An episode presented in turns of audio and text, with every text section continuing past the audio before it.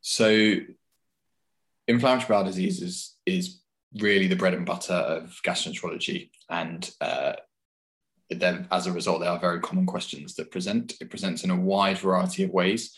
Uh, and uh, really, candidates should have a very, very good, solid answer to how to approach this and how to answer it the best way possible to get the maximal marks and you should and it should get to the point where you're it's rolling off your tongue at this point. Um, the key here is if it's in this case it was an unknown diagnosis it was not confirmed at the start and the key there again is not to jump in which you did see this candidate do uh, and it's about assessing it in a structured way without prejudicing your your initial plan uh, so that you show that you that it may not be It may be something else. So you need to show that you will assess that patient safely and securely. So always start off uh, with an open differential. Don't jump into one straight away, uh, but address that to the examiner and make sure they're understanding your thought process. So uh, mentioned about an A3 assessment. This gentleman is clearly very dehydrated. He's had diarrhea, not eating for two weeks, and he's diarrhea for four weeks. So initial assessment should be right up there before you get into any specifics.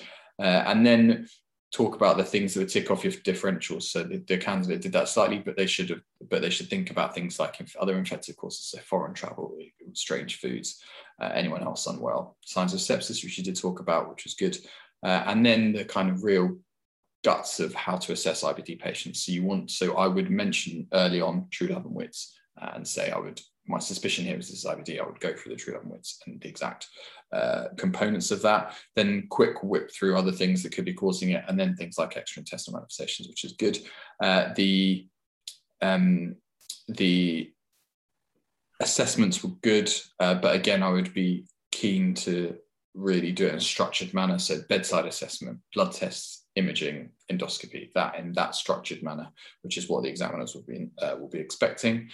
Um, and keep it really like that. And you should really have it practiced so that you know when you're going to go through this that you know exactly. And the IBD guidelines from the BSG are very good and they're very clear. And I would certainly uh, suggest that everyone reads those and is able to give a good answer and give good feedback to improve the additional bits that were missing in the answer. There were certainly some good parts in the answer, but there needs to be it needs to be slicker and more structured.